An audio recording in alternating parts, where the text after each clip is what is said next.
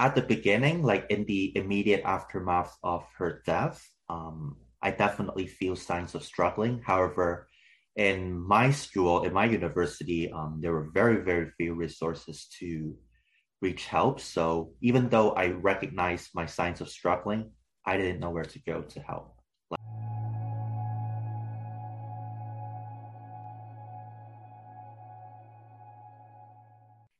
Hey, welcome back to Normalize the Conversation. Today I'm here with Herbert. They are a pianist, photographer, and mental health advocate. Herbert is also a speaker for Jack.org. Herbert, I am so excited for this conversation. We actually connected on Instagram a while ago and have really built this friendship. So, uh, thank you so much for being so willing to come on the podcast. How are you really? I'm feeling great. Thank you, friend, for this opportunity. Really excited. Of course. I am so excited because you have an amazing story. So I would love to jump right in and tell us a little bit about your mental health journey.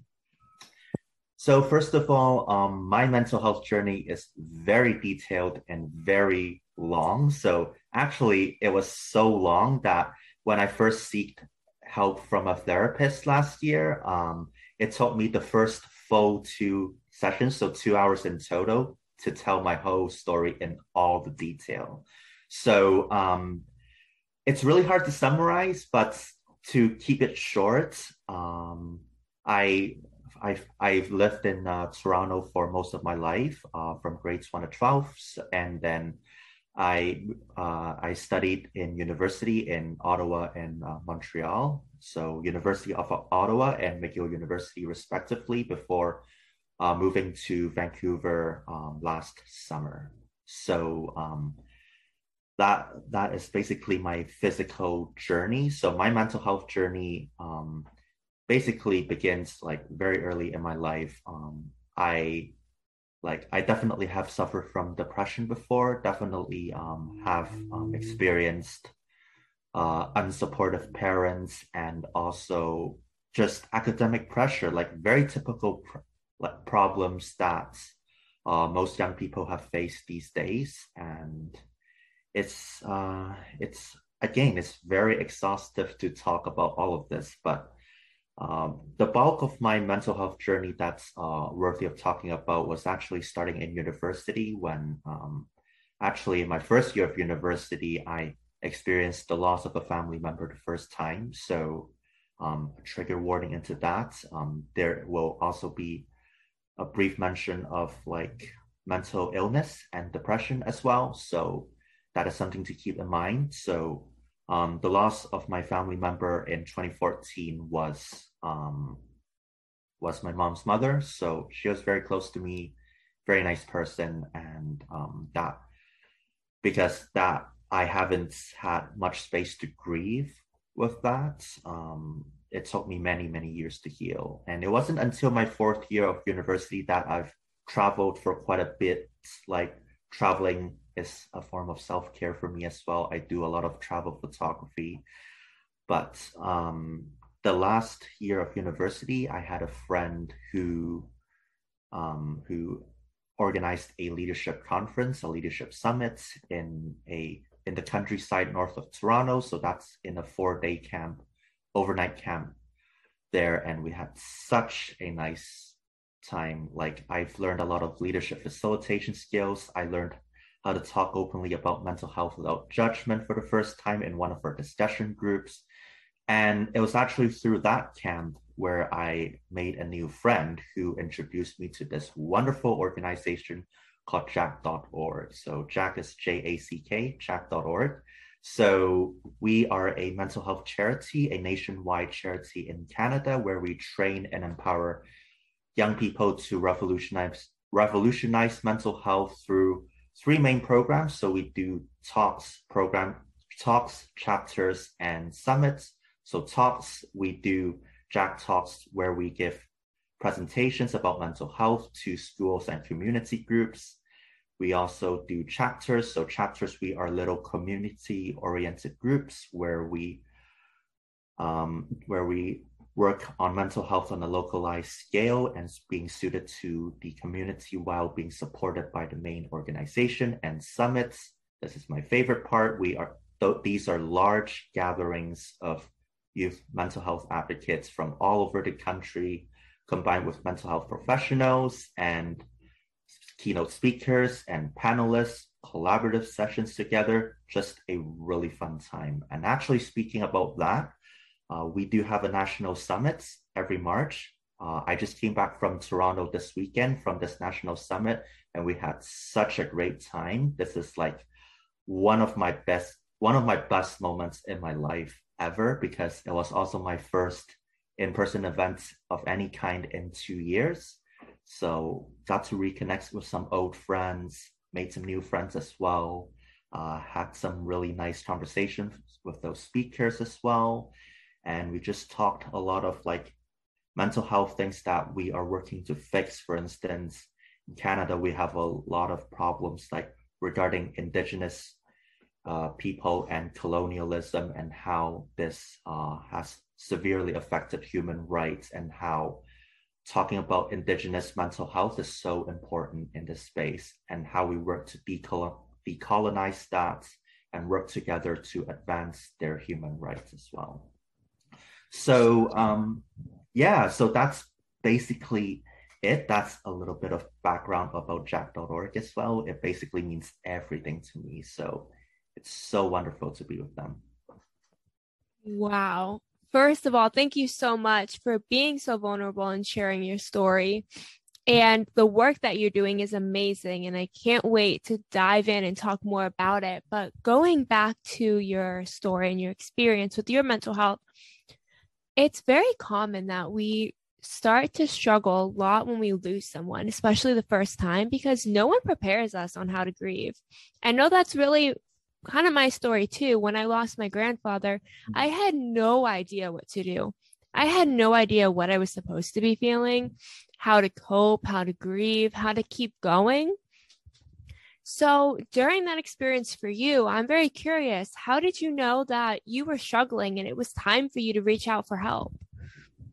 Well, um, at the beginning, like in the immediate aftermath of her death, um, I definitely feel signs of struggling. However, in my school, in my university, um, there were very, very few resources to reach help. So even though I recognized my signs of struggling, I didn't know where to go to help like um, the school wasn't listening the teachers the professors they didn't have any mental health training at all. And um, i know we shouldn't talk about politics at all but also the city that i studied in uh, university uh, language is unfortunately very highly politicized. So that also affected how available the mental health resources are. So i tried many years uh, throughout my university in vain to no avail, like reaching reaching out to a therapist that didn't that didn't work out at all. So regarding reaching help, uh, it's a years long process. Um,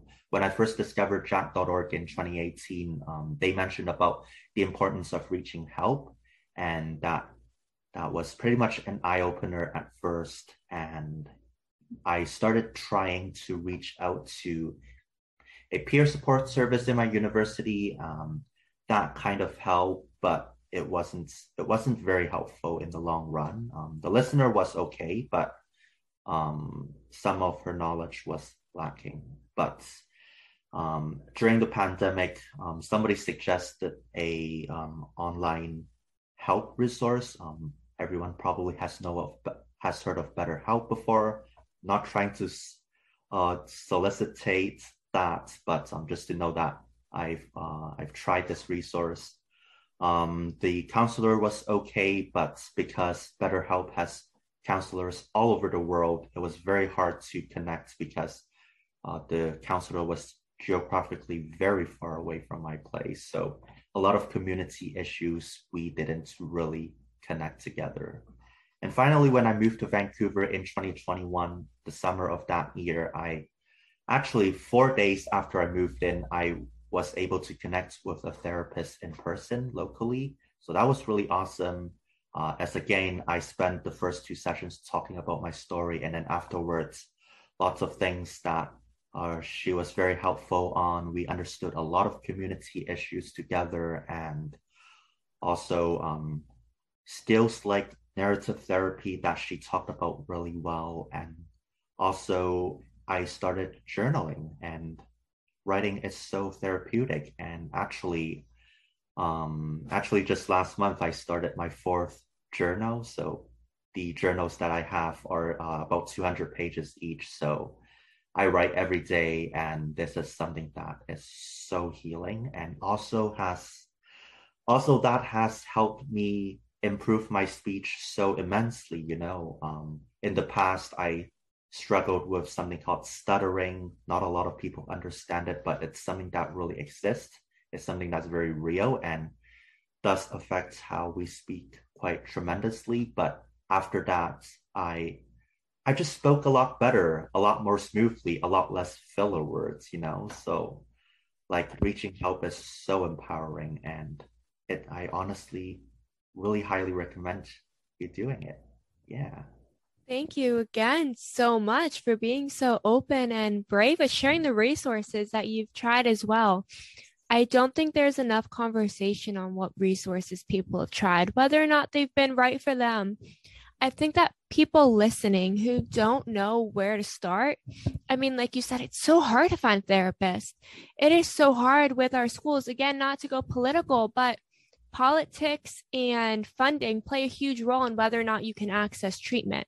So when you can't and you don't know what to do, knowing about other resources that are available for you to research yourself, for you to try, can be so helpful. So thank you so much for sharing that and sharing your kind of experience with it. And journaling over that's over 600 pages. Yes. I love that so much. You know, I started bullet journaling this yeah. past week with my brother's girlfriend, and mm-hmm. it's been so fun to just express myself in different ways. So, mm-hmm. what kind of journaling do you do? Tell me a little bit more about that. So, it's mostly in prose. Um, so, basically, like just free writing. Um, sometimes I do bulleting as well, um, but mostly it's just like free writing. Um, also, I'll, you know, I also really find it helps a lot to use uh, a fountain pen, which writes so much better than anything else. So that encourages me to write even more. Also, I really like uh, beautiful journal covers, you know, that also really helps as well. And I've just seen other people like do journaling vlogs. Um, I see there's there's a channel that reviews a lot of different fountain pens that one really that is, that is a big inspiration for me as well. Yeah. I love that. Do you have a favorite journaling prompt by chance? I don't know. There's a lot in my mind, but um, I also I love to do uh, just gratitude statements, like being grateful for uh, these people, uh, certain things. You know, uh, gra- gratitude about nature. That's something that I talk about very often um, gratitude for uh, people who I work with in mental health, and it just like just like people in general, like people who have empowered me, like really means a lot. Yeah. I love that so much. Gratitude practices are amazing. I know in my experience, I can say that gratitude has been a real eye opener on the support system that I have around me because it's so easy to feel alone when you're struggling with your mental health, when you're living with a mental illness. It's so easy to think you're the only one in this and that there's no one for you to talk to, or there's nothing that you can do that's going to make you feel better. But like you said, nature, that's a big one for me, and realizing how grateful I am to have a space where I can go outside and feel the sun on my skin, mm. or how grateful I am to have like, for example, my younger cousin, she's been spending the day with me today when I've been having so much anxiety lately. She was like, you know what? Let me be there for you. Let me help you and do some stuff with you to help re- alleviate your stress. So, gratitude has been a great way for me to realize all the support I have around me when it's so easy for my head to tell me how I'm the only one going through this.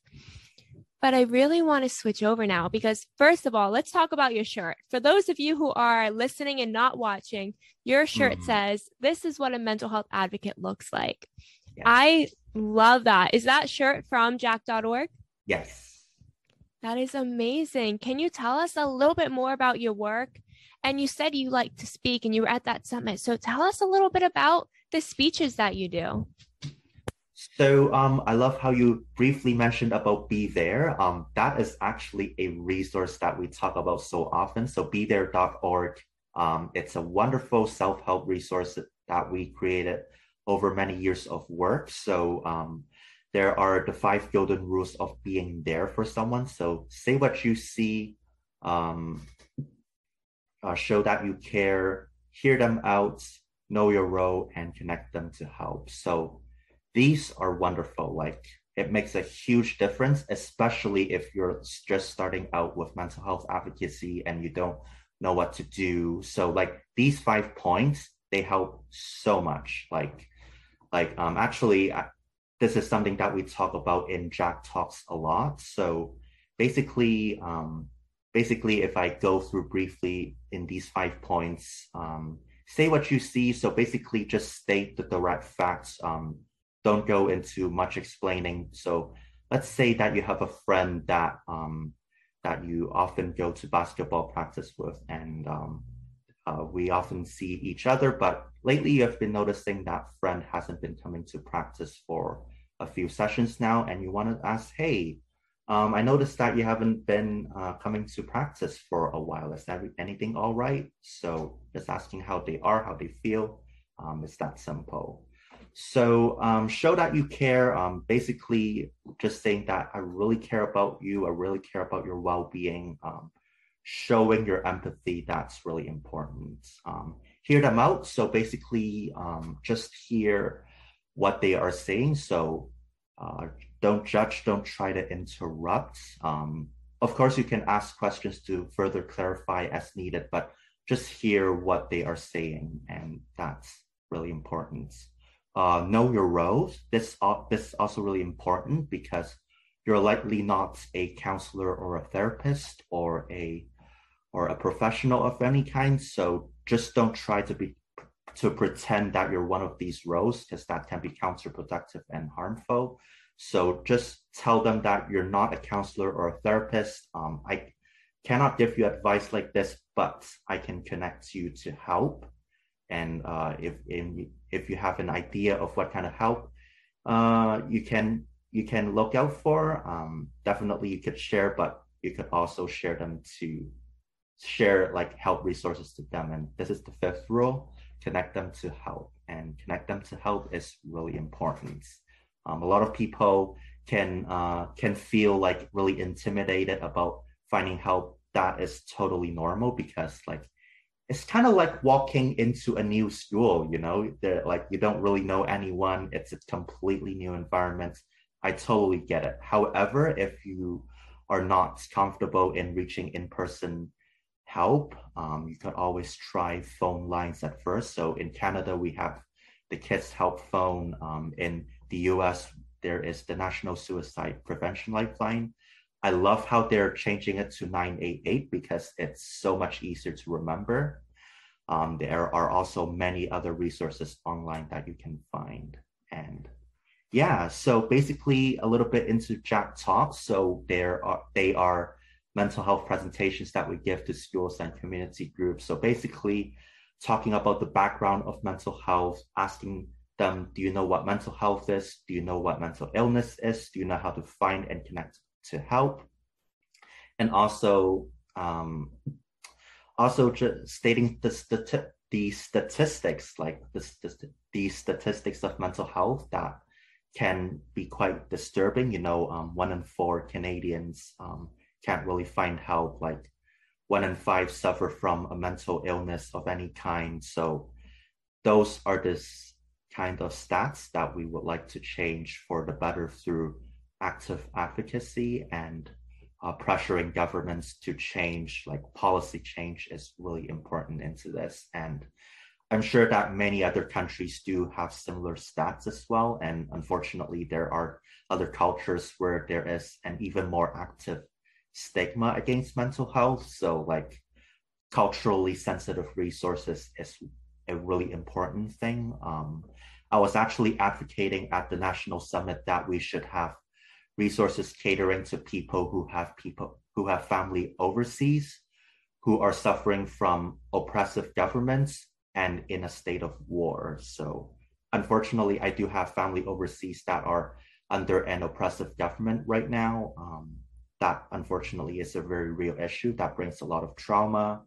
Um, there's also the issue with the war in Ukraine that unfortunately is terrifying in all respects. Um, in my first year of university, we actually had uh, an international student from Ukraine, and he was a very nice person, and um, lots of stories that he that he shared with us. So very eye-opening from that experience. But basically, um, Jack Talks is a wonderful program for um, for youth mental health advocates looking to start to work into this. Um, currently, we're working only in Canada, but I'm sure there are similar resources outside of Canada as well. Yeah. Thank you so much for sharing all of that useful information. What you started with, the five rules, amazing, first of all. Thank you so much for sharing that because I think our listeners can really find value in learning how to be there and recommend someone to support, give them options that are available to them.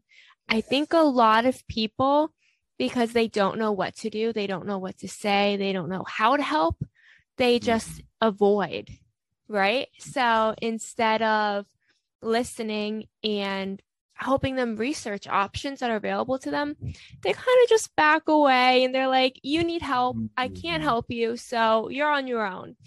And knowing that, you know, just researching and referring someone somewhere. I can't help you. I can listen to you. I can sit here with you. But I'm not a professional. I can't tell you what to do. But I can help you find a therapist that might work for you. Or I might be able to help you find a hotline to reach out to or explore coping mechanisms, or find a workbook, find a nonprofit, find somewhere to connect to a peer support group. So I think that is very, very valuable. And I'm so happy you brought that up. And then jumping over to the work you're doing and what you spoke about the summit, there are not enough resources for third parties in general out there. But specifically for you know, we're in very unique positions. I mean, I can specifically speak in the US, very unique position where we have a democracy. We have a lot of resources and tools that are available to us. In a lot of countries, they don't have that. The stigma is even worse. The mental health, there are countries where there are like seven psychiatric hospitals in the country. That's it. Mm-hmm. And they're still using the insane asylum type models so being in a very unique position and not knowing how to support someone who's not can be very overwhelming and stressful. So you are 100% right. Being able to make those resources available would be huge. Yes, for sure. And also, I like how you brought up that point of insane asylums because I also like to point out how movies depict um, psych wards and uh, psych units how they depict them as terrifying places absolutely would discourage anyone from reaching help you know um, i know like not all psych wards are the same but like how movies depict them like that has to change you know like i remember when i first uh encountered that it definitely is terrifying you know it portrays the image of mental health as something terrifying when in fact, mental health is something that all of us have. Five in five of us has mental health. Like we need to distinguish mental health and mental illness as two separate things. Like mental illness is like they are specific symptoms. They are specific clusters of symptoms of um, of an illness that involves like mental health. You know, like depression, schizophrenia, bipolar. Um, we've all heard of this. So we really need to make a distinction on these. I completely agree. The distinction is so important. We all have mental health, but mental illness, 20% of the population in the world has been diagnosed. There are a lot of people who don't reach out for help that have never gotten a diagnosis. So that number could be more. Yes. But it's really important to realize that you're not the only one. Mm. And it's not just a small amount of people struggling. 20% of the world's population is a lot. That's a lot of people. So you are not alone in it. And it's okay to need help. I mean, I've been inside a psych ward and I can tell you, not perfect, but it helps. Yes. Of course, there's room for opportunity, room for growth and opportunity for change, but they really do help keep you safe and they give you the opportunity to find some coping mechanisms and discover what might work for you. And not everyone is the same. So when you have the opportunity to go voluntarily, research the different facilities, call them up and ask questions. It's okay to research and to interview people that are going to help you, just like they're going to interview you to see what's going on and assess you and how they can help you. You can interview and do the exact same. So I'm really happy that you brought that up. And yeah. you were so right in the movies. I was watching Girl Interrupted with my mom mm-hmm. the other day, and I was sitting there, I was like, oh, that's that's kind of accurate. Um, no, not accurate. Nope. so being able to recognize that in the movies, it can be very different than what it's like now. And that movie is based on a true story and it is what it was like back then that is not necessarily reflective of how it is today. So that's a very important point I want to bring up that is reflective of a true story. But in today's world, it's a little different and it's slowly getting better. But you're 100% right, not to judge it based on what you see in the movies. So I know you said, again, going back to jack.org and the work that you're doing as a speaker, how did you know that you were ready to talk about your mental health in a public forum? Well, I sort of just jumped in, you know. Um, my first encounter with Jack.org was um, in one of their previous summits where they post a rap video at the end, like just to summarize what they have talked about. That was really eye opening. So um, I obviously I've had stage fright before. Um, I've never done much uh, spoken presentations in school, so that would be like a first for me. So like, um, so I just got motivated to talk about these these issues and jumped in whether or not I like I was confident to speak because uh, we do work with a trainer who to work on training to be a speaker. So that usually takes about two to three months, but there are a lot of points to speak.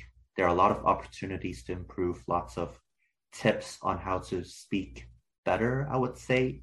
But the first time I gave I gave a Jack talk was in February of 2020. So that was in person when I was still living in Toronto. So I spoke with a high school of uh, well over a thousand people at once. So that was my first public speech ever. So it was a little bit overwhelming, but it felt so good. Like it felt so good to speak with so many people in front. And um, I made two such talks in that month of February 2020. And um, the next month, March, was when the world turned upside down of the pandemic. So I wasn't able to do that for a very long time. I suffered from a huge depression as a result. Um, wasn't really able to get much help.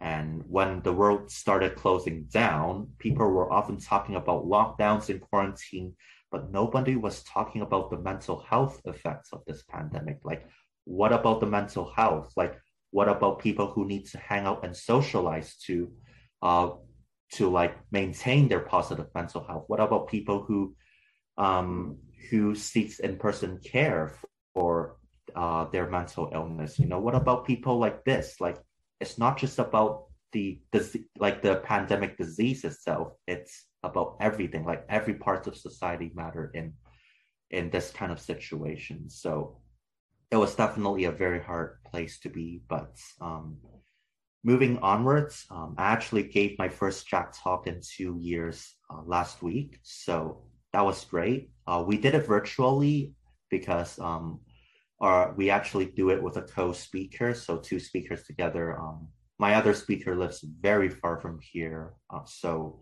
we opted to do it virtually. So um, that was great. The school, the people in the school were really nice and lots of conversations afterwards. Like we had a feedback form for them to set, to fill out afterwards, and um, lots of interesting said lots of interesting things said afterwards. You know, it's really great.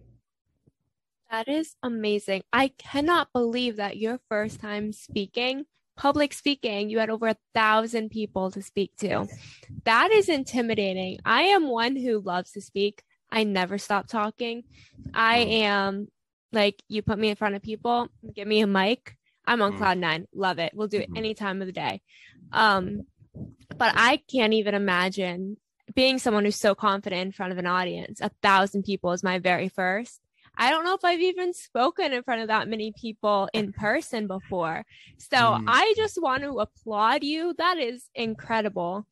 And then to finally get back to doing that after two years is amazing. You must be so excited. I mean, like you said, those two years really were depressing because we were being told to social distance. Mm. And it really is physical distancing. I didn't like that they used the word social. And for people who need to be around people, sometimes I like to be alone, but I am a people person. I love to be surrounded by people and their energy. And for the first time, I wasn't able to do that. I didn't know how to cope.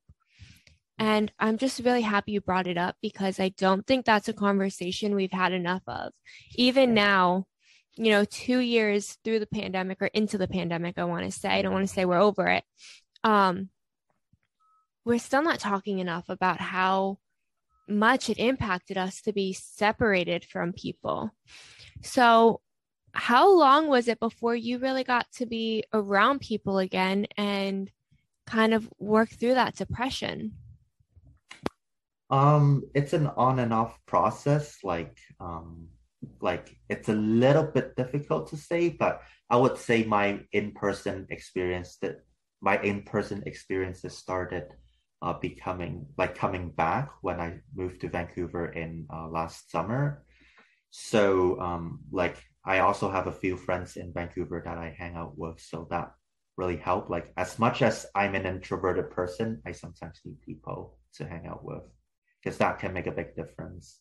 But um, it was in August 2021 when I uh, participated in this amazing event that I went on a 14 day kayaking trip to the northern part of Vancouver Island with Outward Bound Canada. So that was a that was an eye-opening experience as well. We got to we got to experience so much nature and so many different places as well. So that was really wonderful as well. That yeah. sounds like so much fun. Yes. And wow, 14 day kayaking adventure. That's Oh my goodness. I love that. I'm so jealous. So now kind of going into more of hobbies and coping skills, let's switch over to music.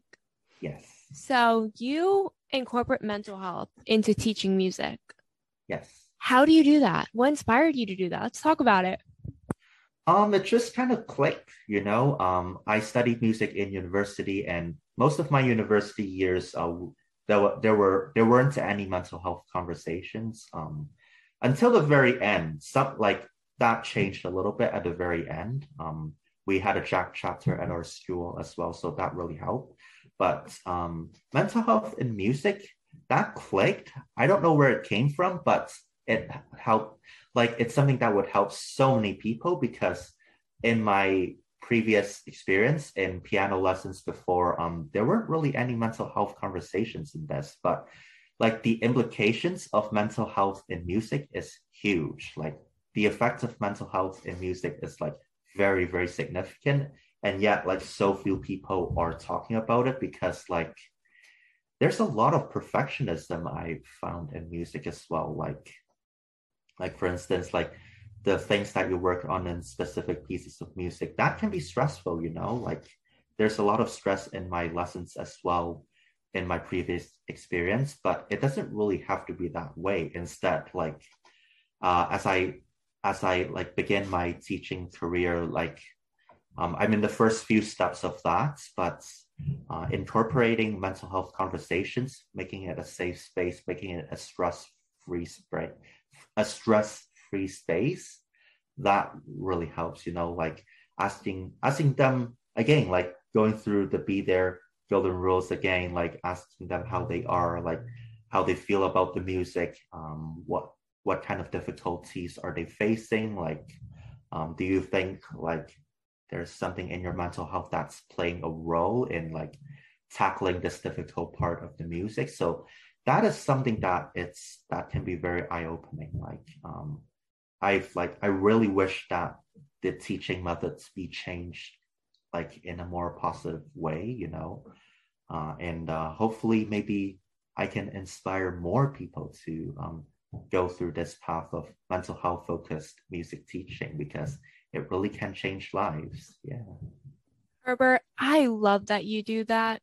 There is not enough focus on mental health teaching. You know, being considerate of removing stress, of creating a safe space. You know, no matter what you expect from a student and you expect from a class and you want out of them, mm. their mental health is going to play a huge role in that. What they can accomplish, who they can become, a lot of that is going to be tied to their mental health status and how much pressure they can handle.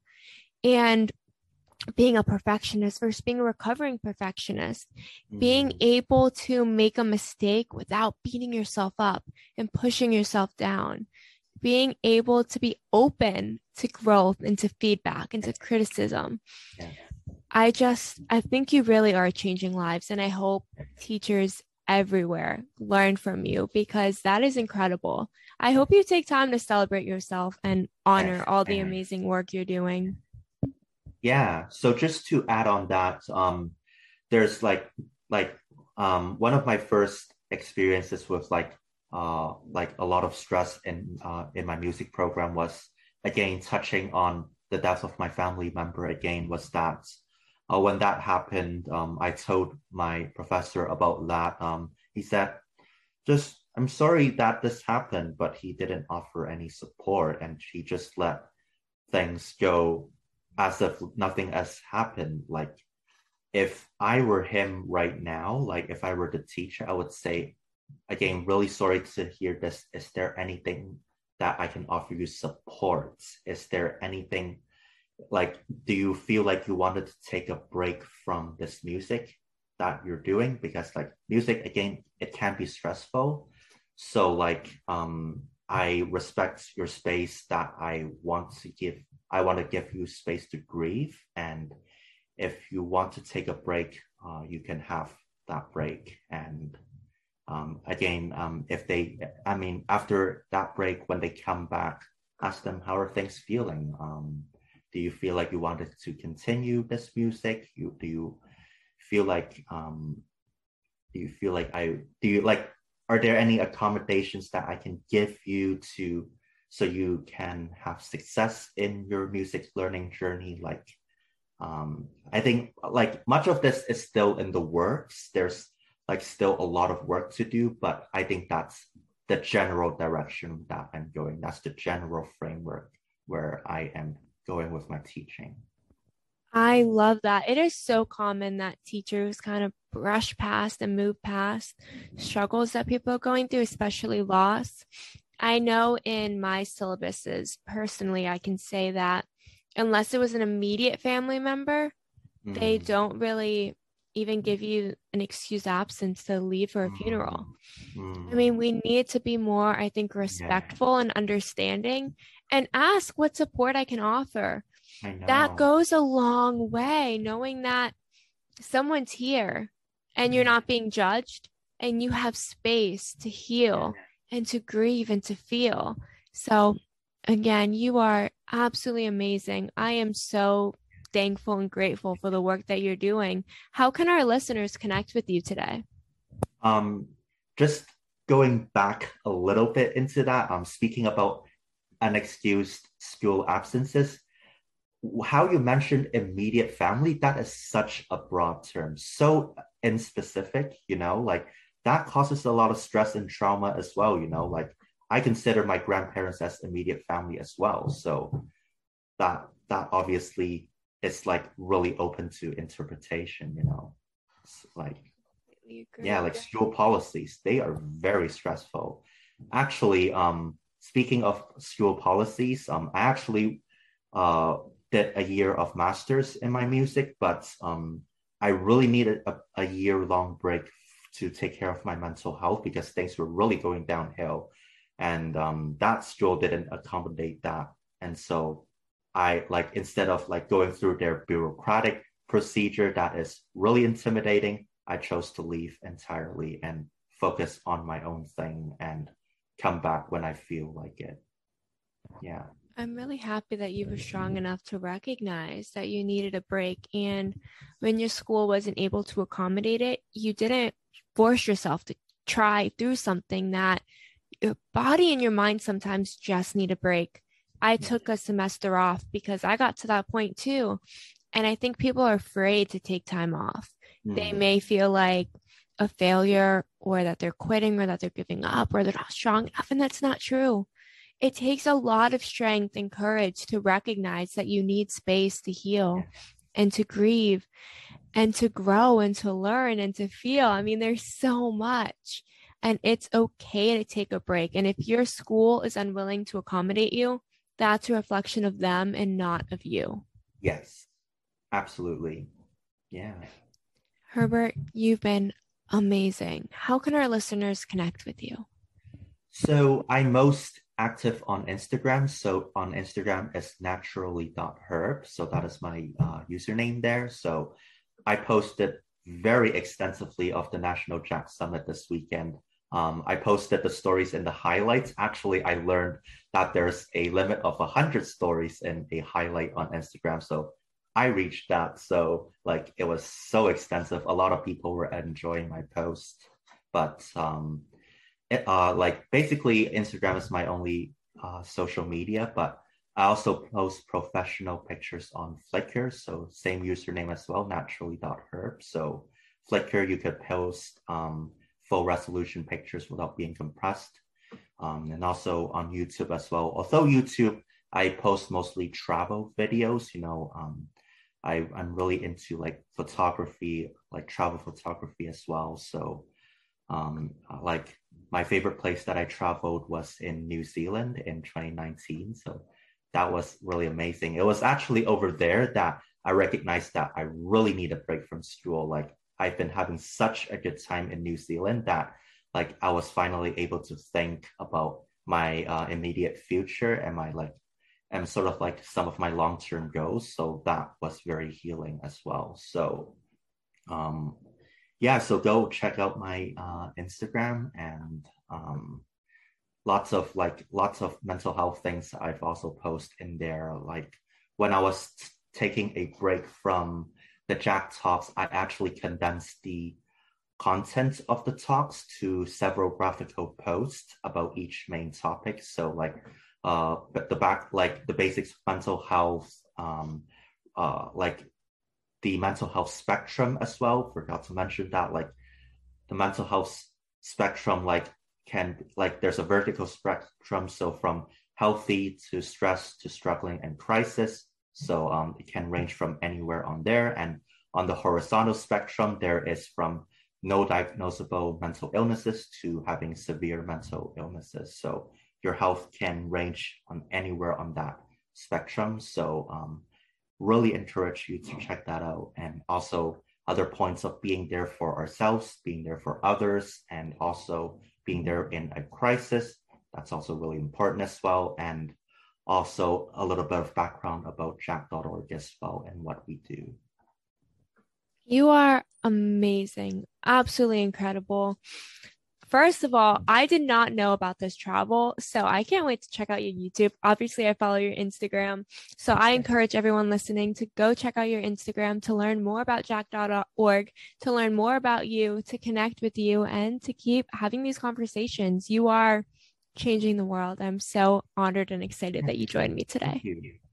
Thank you. So all of those links will be in the video description below and um, really amazing to have you. Like you are so amazing as well. Um, really love uh, the things that you do, like the encouragement cards. That makes a huge difference. And um, honestly, uh, I can't wait to see uh, where your organization grows. You know, that makes a huge difference. Thank you so much for all of your kind words and your constant support. I have to say, you have been one of the most frequent and amazing supporters of me and IMG, commenting on everything I do, supporting, liking, just reaching out. I'm so appreciative of you, and I can't wait to see where you go as well.